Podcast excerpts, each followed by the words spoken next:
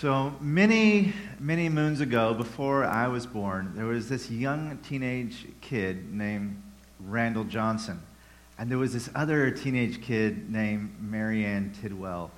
And they had just met each other at church, and they were actually excited about this budding little romance that was starting. And this young man, William Randall Johnson, invited Marianne Tidwell out on a date to a party. Stop me if you've heard this. and Marianne was getting ready, excited for this party, excited for the date, doing everything she could to look her best and be ready for the moment. And then she waited for her young uh, suitor to arrive. And she waited for her young suitor to arrive. And she waited for her young suitor to arrive. And then the next time they saw each other, this young teenage Randall said, Oh, Marianne, it was a great party. I wish you could have come. He had completely forgotten. He had completely forgotten that he had asked her out on this date to this party. And I'm very grateful for this. She still dated him after that. These are my parents. You know, when we talk about faith and action, we have to understand that when it comes to the most important things in life, oftentimes there are these grandiose ideas and concepts and almost philosophical realities, but they mean nothing until they're put into action. So my dad really wanted to go out with my mom, but he didn't show up to pick her up and take her out on the date. And so it was meaningless. In fact, it was worse than meaningless. It was hurtful and sad and disappointing.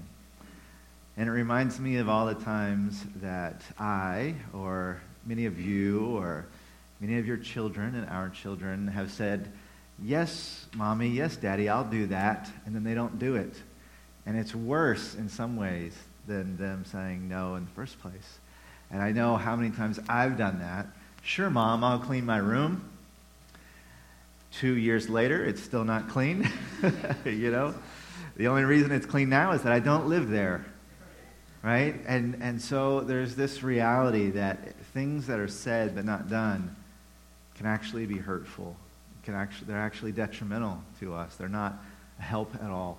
And you know, when, when, we, when I came up uh, and was praying about this series about faith and action, I knew that there's no way you can do a series about faith and action without looking at the book of James. But I wanted to save it for the end. And we have this week and next week one more in the book of James. Because James is all about faith in action. He's all about the idea that if you're not doing it, then it isn't real. And there's a little bit of a, a tension in that statement. And we're going to talk about that a little bit because it's important to understand. Uh, but just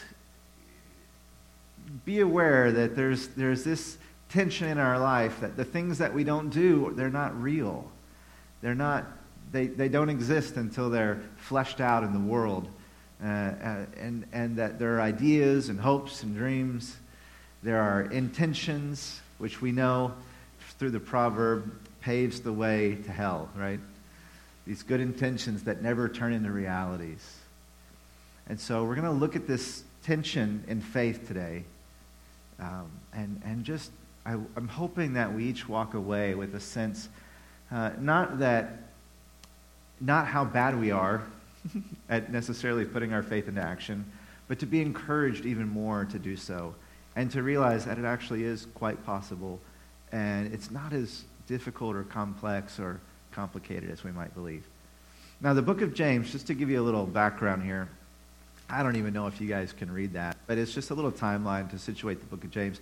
James is the brother of Jesus, okay? Uh, I would say he's the half brother of Jesus. Maybe that's appropriate. You know, Jesus uh, didn't have an earthly father, James did. But they grew up together, and James is one of those siblings of Jesus that initially was thinking, uh, Who do you think you are, Jesus? Who do you think you are becoming this great teacher and miracle worker? In the world. I, I knew you since you were this big kind of relationship. But over time, not only did Jesus' mother come to believe in him, but his brother and other siblings came to put their faith in Jesus Christ as their Savior. And I will say this if there's anyone who will doubt a Messiah figure first and last, it would probably be their family. So it's quite a testimony. I mean, imagine if you proclaimed tomorrow that you were a Messiah, a Savior of the world. How would your family respond? To convince your family is pretty big, right? It's pretty amazing. Uh, but James was one of the leaders in the church. We actually read about him a few weeks ago in the book of Acts in this Jerusalem council. Uh, Peter uh, and James were there helping the church decide how to receive the Gentiles into the church. And you can just see, uh, you know, this Jerusalem council happens in AD 49. But this letter was actually written probably before that. There's a range of dates that scholars look at 45 to 60. I think it might have actually happened before that uh, Jerusalem council. And then James, like Peter, Paul, like most of the apostles, he is martyred, put to death for his faith in Jesus Christ. He died believing that his brother was the Son of God in AD 62. Again, that's pretty incredible. And so James is writing to the church and he's addressing a problem. And the problem is this there are these people who say, I believe in Jesus, and yet their lives don't show it.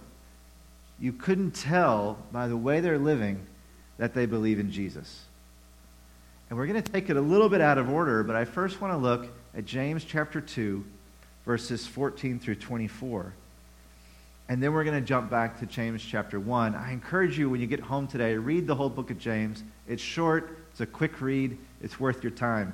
James is fascinating, and there's a whole lot in there for us in our everyday life. But in James chapter 2, verses 14 and following, he says this What good is it, my brothers and sisters, if someone claims to have faith but has no deeds, or has no works, or has no actions? Can such faith save them? Suppose a brother or sister is without clothes and daily food. If one of you said to them, Go in peace, keep warm and well fed, but does nothing about their physical needs, what good is it? In the same way, faith by itself, if it is not accompanied by action, is dead. Now, think about that for a moment. Uh, you know, that story I told at the beginning, it's all well and good to say, hey, I like you, I'd like to go on a date with you. But if you don't show up, what good is it? It's all well and good to say, be warm and well fed. But without gloves and a coat and food for the stomach, what good is it? It's all well and good to say, I believe in Jesus. But if the actions don't follow, what good is it? And James is making the case here. He's, he's kind of illuminating this reality that faith without deeds, faith without works, faith never put into action is no faith at all. It's dead. You know, it's difficult for us because we are sons and daughters of that great Protestant Reformation where Martin Luther and John Calvin and Zwingli and so many other reformers hearken back to the scriptures where Paul says things like, It is by grace you have been saved through faith. It is not of your own works, not of your own deeds, not of your own actions. And so there is this tension in the scripture. Paul even says things like um, the, that, that our faith, apart from any kind of works, save us before God. And we're going to see James say literally the exact opposite of that in this passage. And so there's this tension that exists in not only the Christian life, but in just life itself. Where, where we have to figure out, in a sense, how do we balance these kind of competing ideas, but also competing assertions and claims about what is real faith and what is not. And before we resolve that tension, I just want to keep reading a little bit and see what James has to say. But it's, it's that tension. Let it, let it rest there for a moment in your own mind. Someone will say, You have faith, I have deeds. Show me your faith without deeds, and I will show you my faith by my deeds. You believe that there is one God. Good. Even the demons believe that and shudder. Do you know that the demons believe in Jesus Christ? Do you know that the demons believe in the death and resurrection of Jesus Christ? Do you know that the demons believe in the return of Jesus Christ?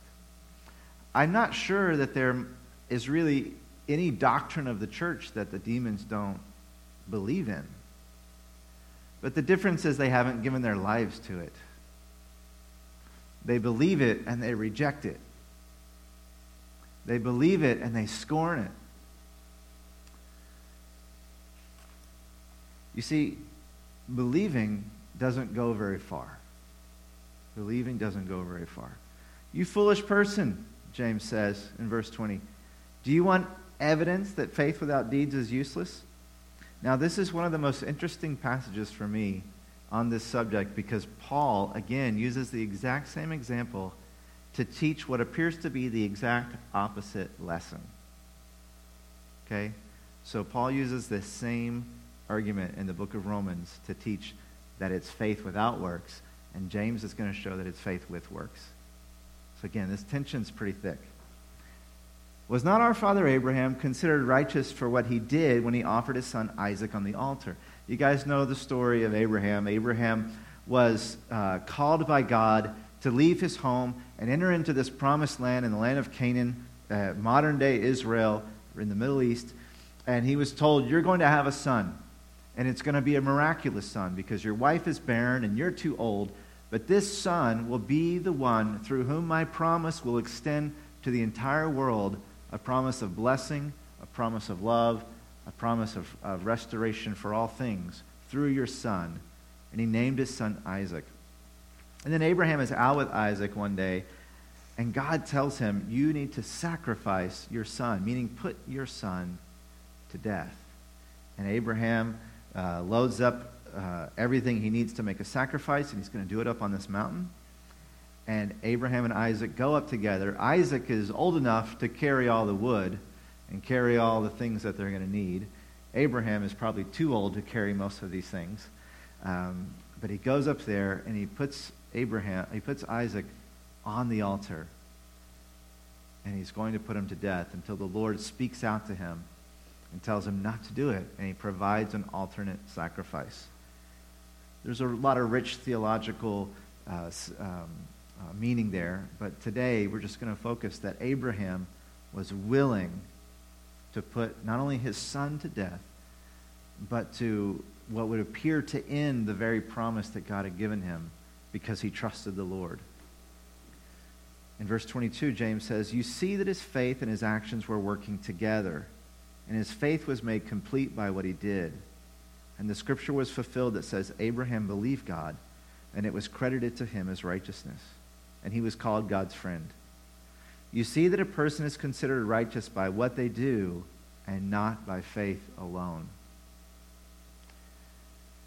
You know, when Martin Luther, who was the father of the Protestant Reformation, read these verses, he actually was tempted to take the book of James out of the Bible. That's how much tension there is here. Because the whole entire thesis of the Reformation was that we are saved by faith alone and not by works, not by actions. And James says, You see that a person is considered righteous by what they do and not by faith alone. And so, how, how, do, we, how do we understand this? Well, let's look at one of the examples that James gives in chapter 1. James 1:22 says, "Do not merely listen to the word and so deceive yourselves. Do what it says." By the way, what if we just stopped right there? Do not merely listen to the word and so deceive yourselves. Do what it says. How different would your life be in mine if all we learned in our Christian faith was how to do that? What if that's all we learned? What if we didn't understand why any of this was true? What if we didn't understand how any of it was true? What if we didn't know the history behind it? What if we didn't have the deep uh, you know, deeper explanations and teachings and, and all these great, you know, Bible studies? What if all we learned was that when we hear the word, then we should do it? That whatever God's word tells us to do, we should put into practice. I think that would be a pretty dramatic uh, outcome, don't you? Because I know that in my life, this is probably one of the biggest challenges that I face.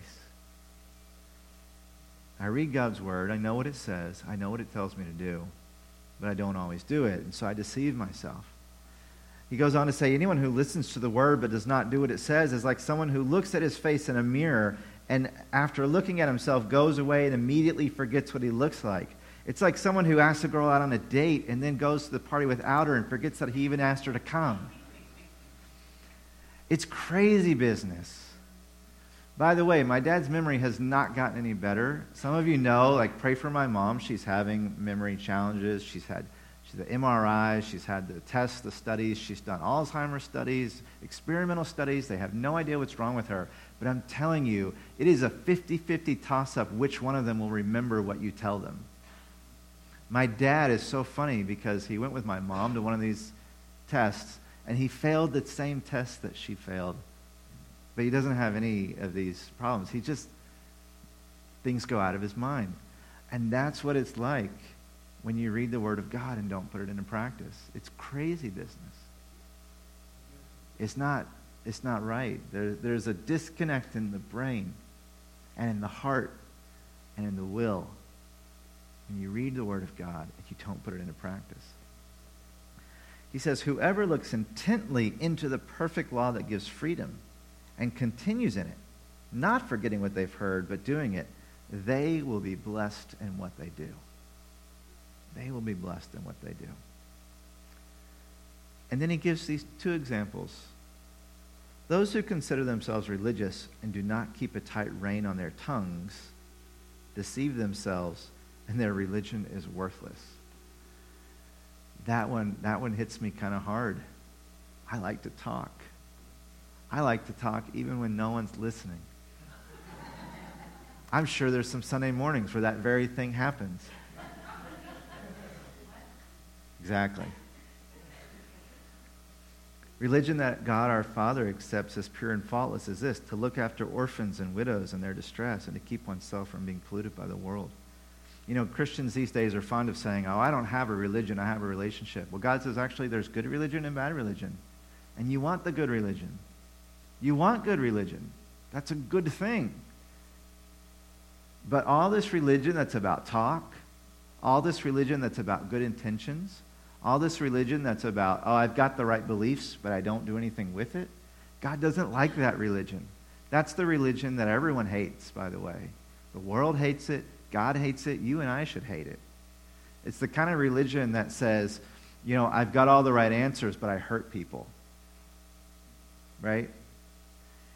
In fact, I would say that the biggest struggle facing the modern American evangelical or Bible believing church today is that we think we've got all the right answers, but we don't have the right actions. This is the religion that God hates. The religion that God loves is the religion that takes that faith and puts it into action. Now, hear me on this because this is important. It's not that the beliefs don't matter, it's that they don't matter until they're put into practice. Now, there's all sorts of practices that people can do based on very different kind of beliefs.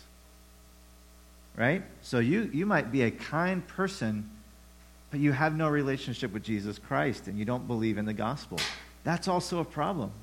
James isn't saying that actions alone matter. He's saying that faith doesn't matter until it's put into practice.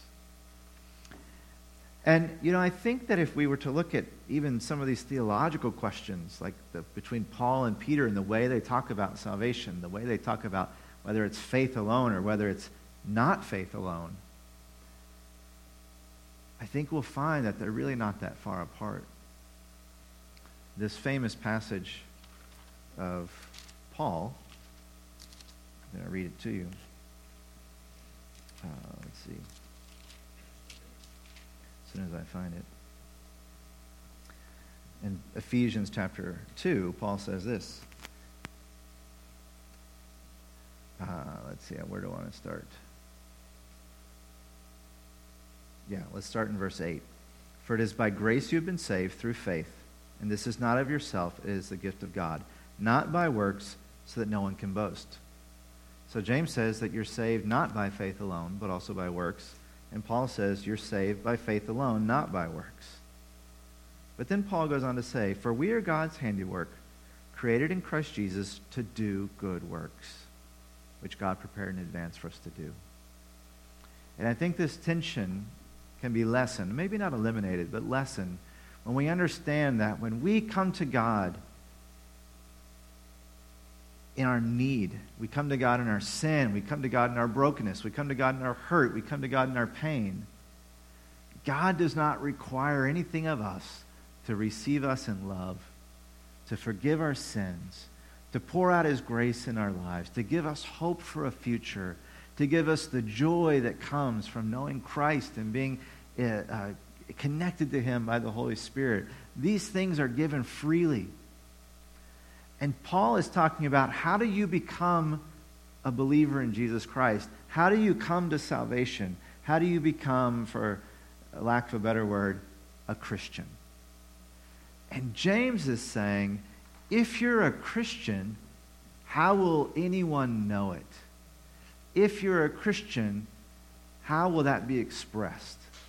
And what he's saying is not how do you get saved. He's saying if you are saved, if you are a believer in Jesus Christ, then there has to be some evidence. There has to be some sense of, of uh, recognition that a changed heart means a changed life. And this is that aspect of our faith where we need to wrestle with it. We need to, to um, work it out with fear and trembling. Right? It is not enough for you to simply say, Oh, I believe in Jesus. It really isn't. Because then there has to be some type of uh, working out of that faith in your life.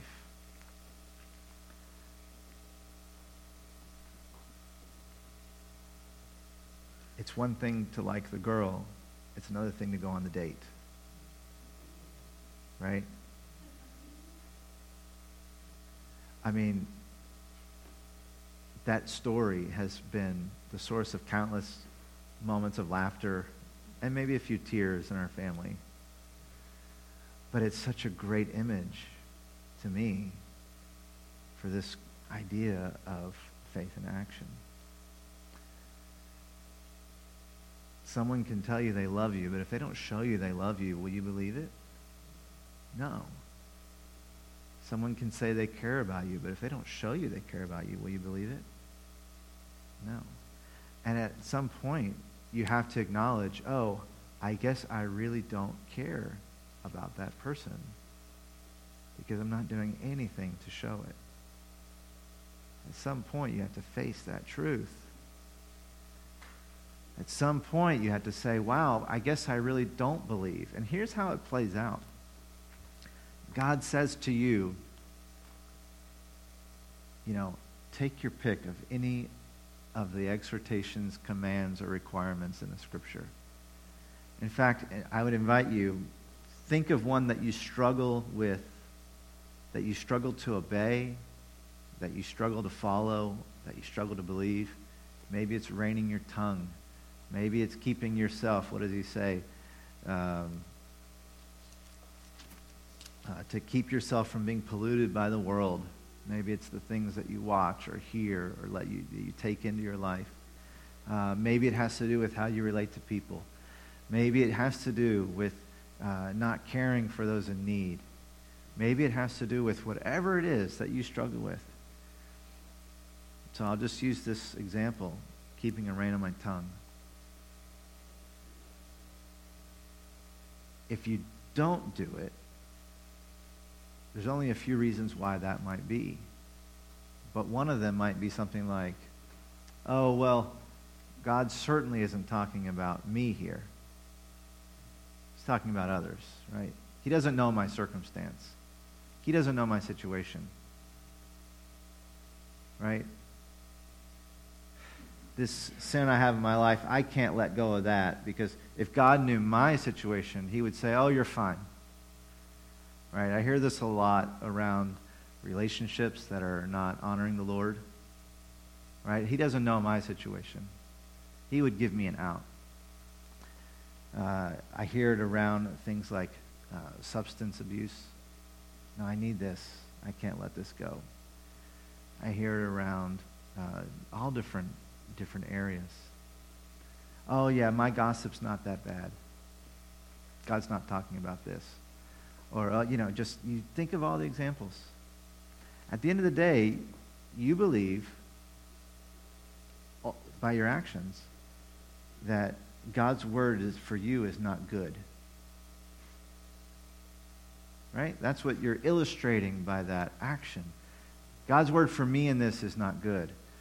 There's a better word for me somewhere else, whether from the world, from my own heart, from some person, from some philosophy, from some something.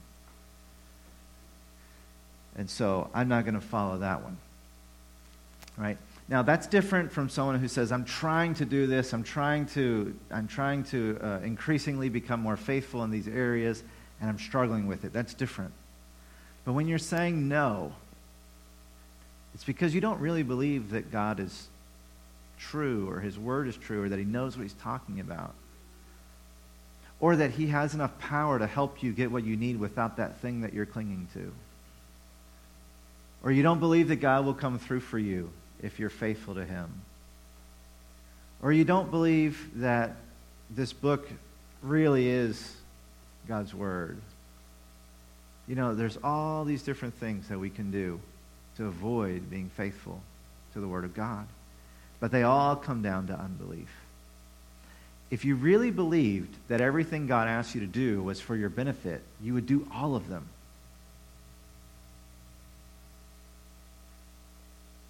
Right? He says, uh, Whoever looks intently into the perfect law that gives freedom and continues in it, they will be blessed in what they do. If you believe that, then you would do everything the Bible says. You really would, because we all are out for our best interest, for our own interest. So it all comes down to belief. And so Paul and James are not really in contrast with one another.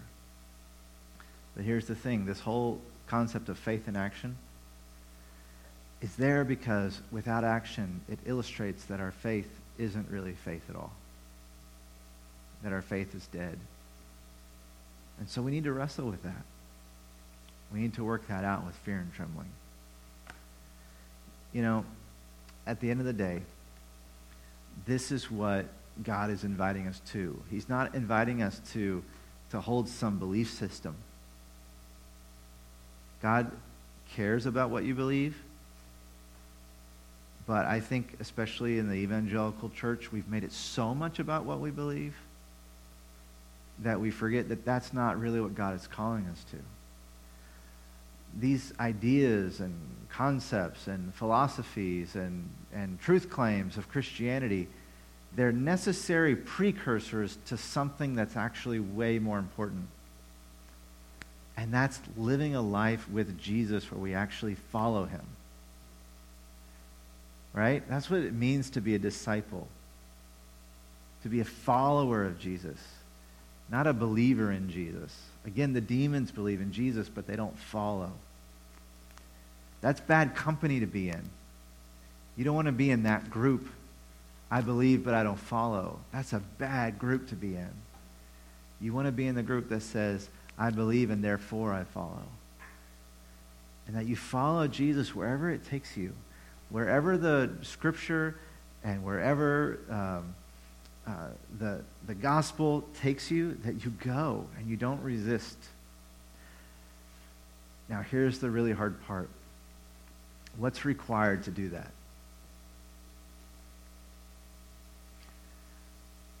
you kind of just have to come to the place where you're willing to die to your own will and live for the will of Christ. And that is the hardest thing to do.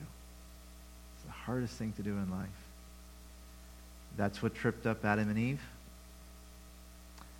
That's what tripped up all the, the people in the Bible who made wrong decisions.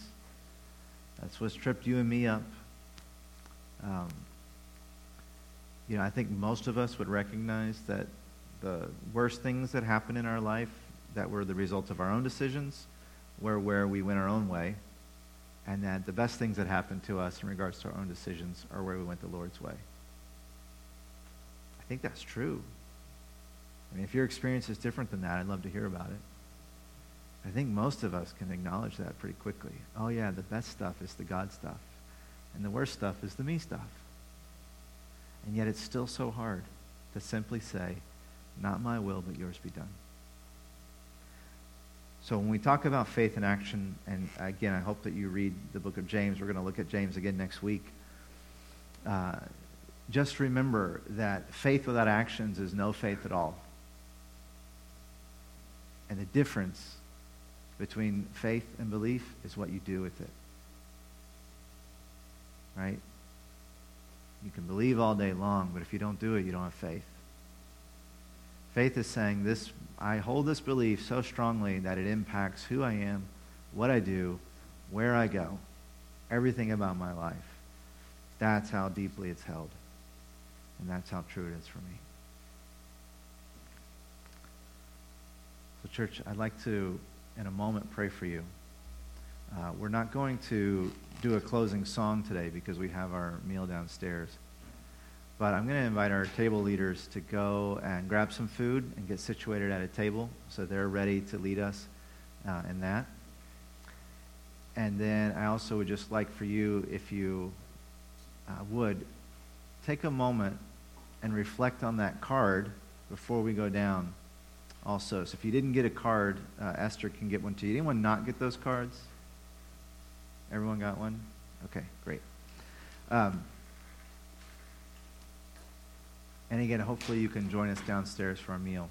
But what I'd like to do is just pray for us that we would be able to not just believe with our minds, but to live it out with our lives. Okay? Let's pray together.